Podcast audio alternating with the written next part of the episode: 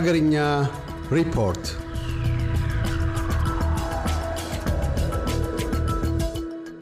ሰሞኑን የጵጵስና ሹመት ይሰጠን በሚል በኢትዮጵያ ኦርቶዶክስ ተዋሕዶ ቤተ ክርስቲያን ውስጥ ከተፈጠረው አለመግባባት ጋር ተያይዞ ዛሬ ከሚጀመረው ጾመ ነነዌ ሁሉም የእምነቱ ተከታዮች ጥቁር ልብስ በመልበስ በጾምና ጸሎት በትጋት ፈጣሪያቸውን እንዲማጸኑ ጥሪ ማቅረቧን የደረሰን ዜና አመለከተ።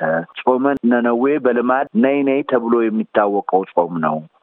የቤተ ክርስቲያኒቱ የበላይ አካል የሆነው ቅዱስ ሲኖዶስ አርብ ጥር ሀያ ስድስት ቀን ባወጣው መግለጫ ቤተ ክርስቲያኒቱ በተከሰተው ሃይማኖታዊ፣ ቀኖናዊና አስተዳደራዊ መዋቅሮችን በመጣስ መፈንቅለ ሲኖዶስ ለማድረግ የታቀደ ነበር። ነገር ግን ከውስጥ በተገኘ መረጃ መሰረት የኦርቶዶክስ እምነት ተከታዮች የሆኑት የሃይማኖት አባቶች እኛ የጵጵስና ማዕረግ ሊሰጠን ሲገባ ሲኖዶስ ሹመቱን ሊሰጠን አልቻለም በሚል እርስ በርስ የመሿሿም ባህሪ አሳይተዋል። ይህን ድርጊት የፈጸሙት ሙሉ ለሙሉ የኦሮሞ ተወላጆች ሲሆኑ ሲኖዶስ ውስጥ በቤተ ክርስቲያኒቱ አመራር የጵጵስና ማዕረግ በብዛት ለእኛ አይሰጥም፣ ሁሉንም ማዕረጎች የያዙት የአማራና ትግራይ ተወላጆች ብቻ ናቸው የሚል ስሞታ ያሰማሉ። ጥቁር የእውነት ምልክት ነው፣ ዳኞች እውነትን እንፈርዳለን ሲሉ ጥቁር ይለብሳሉ የሚለው የቅዱስ ሲኖዶስ መግለጫ እኛም መከራው የሚያሰቅቀን ሳይሆን ይበልጥ ልንጽናናና ልንበረታታ የሚገባን መሆኑን ለዓለም ሕዝብ የምናሰማበት ነው ብለዋል።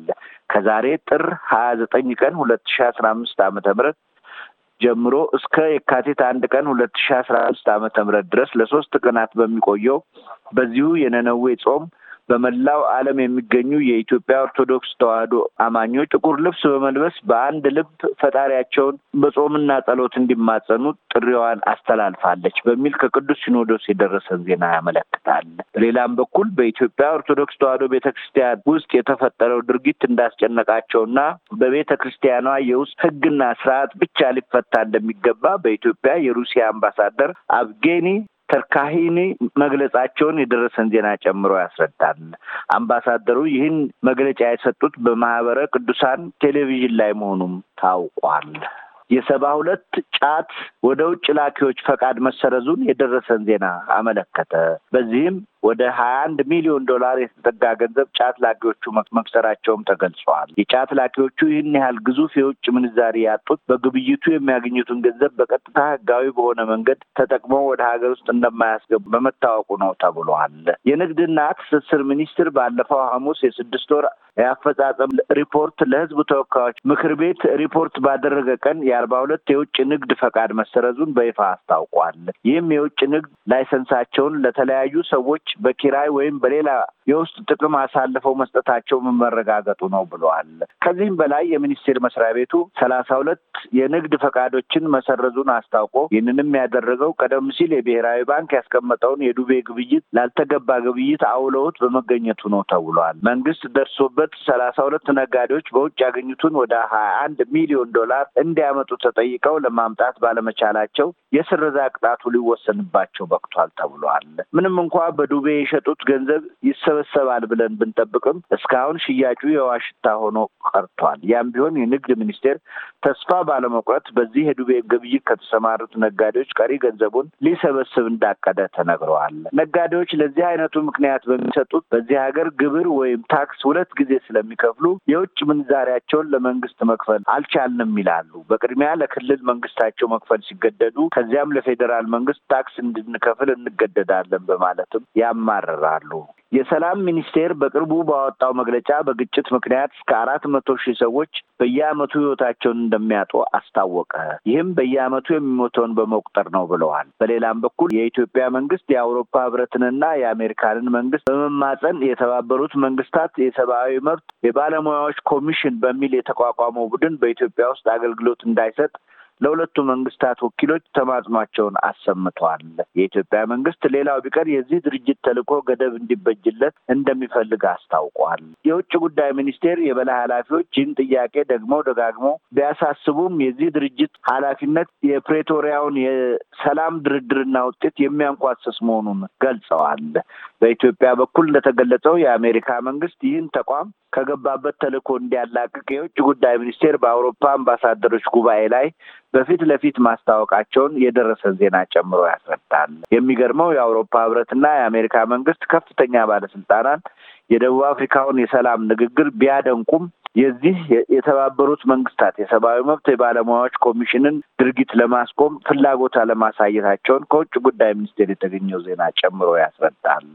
በዚህ ወቅት ለመጀመሪያ ጊዜ የኤርትራ ሰራዊት ከትግራይ ክልል ለቆ መውጣቱን ማረጋገጡን የአሜሪካ መንግስት ተወካይ አስታውቀዋል። በቅርቡ የተባበሩት መንግስታት የዓለም ኢኮኖሚን አስመልክቶ ባወጣው መግለጫ የኢትዮጵያ ኢኮኖሚ እንደ አውሮፓ አቆጣጠር በሀያ ሀያ ሁለት ከነበረው የሰላሳ አራት ነጥብ አምስት በመቶ የዋጋ ግሽበት በዚህ በያዝነው ሀያ ሀያ ሶስት አመት የዋጋ ግሽበቱ ወደ ሀያ አራት ነጥብ ዘጠኝ በመቶ ዝቅ እንደሚል አስታውቋል። የተባበሩት መንግስታት በዚህ ሪፖርቱ የማህበራዊና የጸጥታ ሁኔታ በተወሰኑ የአፍሪካ ሀገራት እጅግ አሳሳቢ መሆኑን ይጠቅስና በተለይ በኢትዮጵያ፣ ጋና፣ ሴራሊዮን፣ ሱዳንና ዚምባብዌ ይበልጥ አስቸጋሪ መሆኑን ጠቅሷል። በእነዚህ ሀገሮች የገንዘብ ፖሊሲያቸውን እንደገና መፈተሽ እንዳለባቸው የተባበሩት መንግስታት አሳስበዋል። በእነዚህ ሀገራት የዋጋ ንረትንና የምንዛሬ ዋጋን ለመቋቋም እንዲቻል የወለድ መጠንን መጨመር የተለመደ መሆኑን ይሄው ሪፖርት አስታውቋል።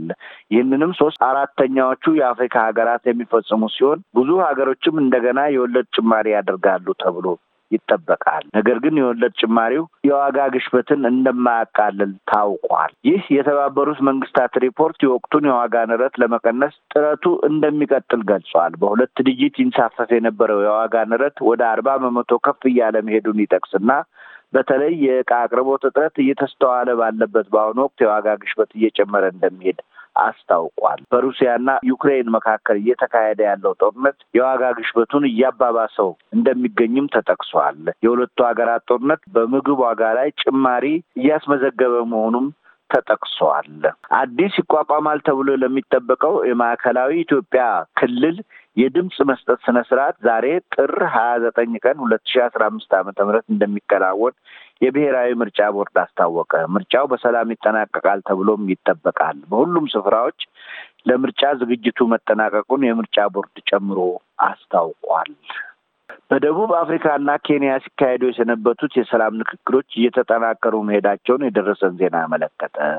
በዚህ መሰረት የህወሀት ተደራዳሪ ወገኖች አቶ ጌታቸው ረዳ ጄኔራል ጻድቃን ገብረ ትንሣኤ፣ ሌተና ጄኔራል ታደሰ ወረደ፣ አምባሳደር ብርሃነ ገብረ ክርስቶስ በተገኙበት በዚህ በደቡብ ኢትዮጵያ ገበታ ለሀገር ሳቢያ በተገነባው በአዲሱና ውብ መናፈሻ ስፍራ ከትናንት በስቲያ ቅዳሜ ስብሰባ ማካሄዳቸውን የደረሰን ዜና ጨምሮ አመለከተ። እንደ ዜና ወኪሉ ዘገባ ኮይሻ በመባል አዲስ ፓርክ ወይም ሀላላ ኬላ ተብሎ በተሰየመው ልዩ የመናፈሻ ስፍራ በተከናወነው ስብሰባ በደቡብ አፍሪካና ኬንያ የተካሄዱት የሰላም ስምምነቶች ህወሀቶች በኢትዮጵያ ተገኝተው ለመሳተፍ መብቃታቸውን ስምምነቱ መጠናከሩን ያሳያል ተብሏል። በዚህ ስብሰባ ላይ ከተካፈሉት መካከል አቶ ጌታቸው ረዳ፣ አምባሳደር ብርሃነ ገብረ ክርስቶስ እና ሌተና ጄኔራል ታደሰ ወረደ በኢትዮጵያ ቴሌቪዥን ሰፊ ቃለ ምልልስ በማድረግ ደስታቸውን ጭምር ሲገልጹ ተሰምተዋል። በተለይ ሌተና ጄኔራል ታደሰ ወረደ ስለ መናፈሻው በፊት ለፊት ተጠይቀው ይህን ስፍራ ቀደም ብለው እንደማያውቁት ከገለጹ በኋላ መናፈሻው እጅግ ውብና ማራኪ መሆኑን ገልጸዋል። ይህ ግንባታ በሁለት ዓመት ለዚህ እይታ መብቃቱ በጣም እንዳስደሰታቸውም ገልጸዋል። ብዙ ጊዜያት የጠቅላይ ሚኒስትሩን የአራት ዓመት የአስተዳደር ዘመናት በማጣጣል የሚታወቁት አቶ ጌታቸው ረዳም መናፈሻው ውብና እጅግ አስደሳች ነው ብለውታል። ጀነራል ጻድቃን በማፈርም ይሁን ወይ በሌላ ምክንያት ባይገለጽም በስብሰባው ላይ ተካፍለው ምንም መግለጫ ሳይሰጡ ቀርተዋል። እሳቸው ጦርነቱ በህወሓት አሸናፊነት ተጠናቋል፣ ድርድር ብሎ ነገር የለም፣ ይልቅስ የተረፉት የመንግስት ወታደሮች ህይወታቸው እንዲተርፍ እጅ ቢሰጡ ይሻላቸዋል ብለው እንደነበር የሚታወስ ነው። ይህም ንግግራቸው ሁሌም በሰፊው የሚታወስ መሆኑ የሚታወቅም ነው። በአዲስ አበባ ለሚካሄደው ሰላሳ ስድስተኛው የአፍሪካ ህብረት መሪዎች ጉባኤ ወደ ኢትዮጵያ የሚመጡ እንግዶችን በተሳካ ሁኔታ ለመቀበል ልዩ ዝግጅት ማድረጋቸውን በአዲስ አበባ የሚገኙ ሆቴሎች ማስታወቃቸውን የደረሰን ዜና አመለከተ። ብዙ ሆቴሎች ወደ ጉባኤው ለሚመጡ እንግዶች ቅድሚያ እንደሚሰጡ አስታውቀዋል። ለምሳሌ የስካይላይት ሆቴል ወደ አንድ ሺህ ሀያ አራት ክፍሎች ዝግጁ መሆናቸውን አስታውቋል። እንደ ሂልተን የመሰሉ ዓለም አቀፍ ሆቴሎች እንግዶችን ለመቀበል ዝግጅቱን ማጠናቀቁን ገልጸዋል። የሆቴል ክፍሎችን በአጠቃላይ ሙሉ ለሙሉ መታደሳቸውንም አስታውቆ ሁሉም ለአፍሪካ ህብረት ለሚመጡ ተሳታፊዎች ለማስተናገድ ዝግጁ መሆኑን ጠቅሷል። ለሰላሳ ስድስተኛው የአፍሪካ ህብረት መሪዎች ጉባኤና አርባ ሁለተኛው የስራ አስፈጻሚዎች ምክር ቤት ጉባኤ በተሳካ ሁኔታ እንዲጠናቀቁ በቂ ዝግጅት ማድረጉን የውጭ ጉዳይ ሚኒስቴር አስታውቋል። በዚህም የጸጥታ ሁኔታው እጅግ የተጠናከረ መሆኑንም ጨምሮ ገልጿል። እነዚህ ስብሰባዎች በቅርቡ መነቃቃት የጀመረው የውጭ ቱሪስቶችና የሀገር ውስጥ ጎብኚዎች ፍሰት ይበልጥ ይነቃቃሉ ተብሎ ተገምተዋል። ለሰላሳ ስድስተኛው የአፍሪካ ህብረት መሪዎችና አርባ ሁለተኛው የስራ አስፈጻሚዎች ምክር ቤት ጉባኤዎች የሚመጡት እንግዶች ከየካቲት ሰባት ቀን ሁለት ሺ አስራ አምስት ዓመተ ምህረት ጀምሮ በአዲስ አበባ ማረፍ እንደሚጀምሩ የውጭ ጉዳይ ሚኒስቴር አስታውቋል። ይህም ከስምንት ቀናት በኋላ መሆኑ ነው። ለ SBS ሬዲዮ የአማርኛ ክፍል ከአዲስ አበባ ሰለሞን በቀለ። እያደመጡ የነበረው የ SBS አማርኛ ፕሮግራምን ነበር። የፕሮግራሙን ቀጥታ ስርጭት ሰኞና አርብ ምሽቶች ያድምጡ። እንዲሁም ድረገጻችንን በመጎብኘት on demand እና በ SBS mobile app ማድመጥ ይችላሉ። ድረገጻችንን SBS dot com dot au Amharic ን ይጎብኙ።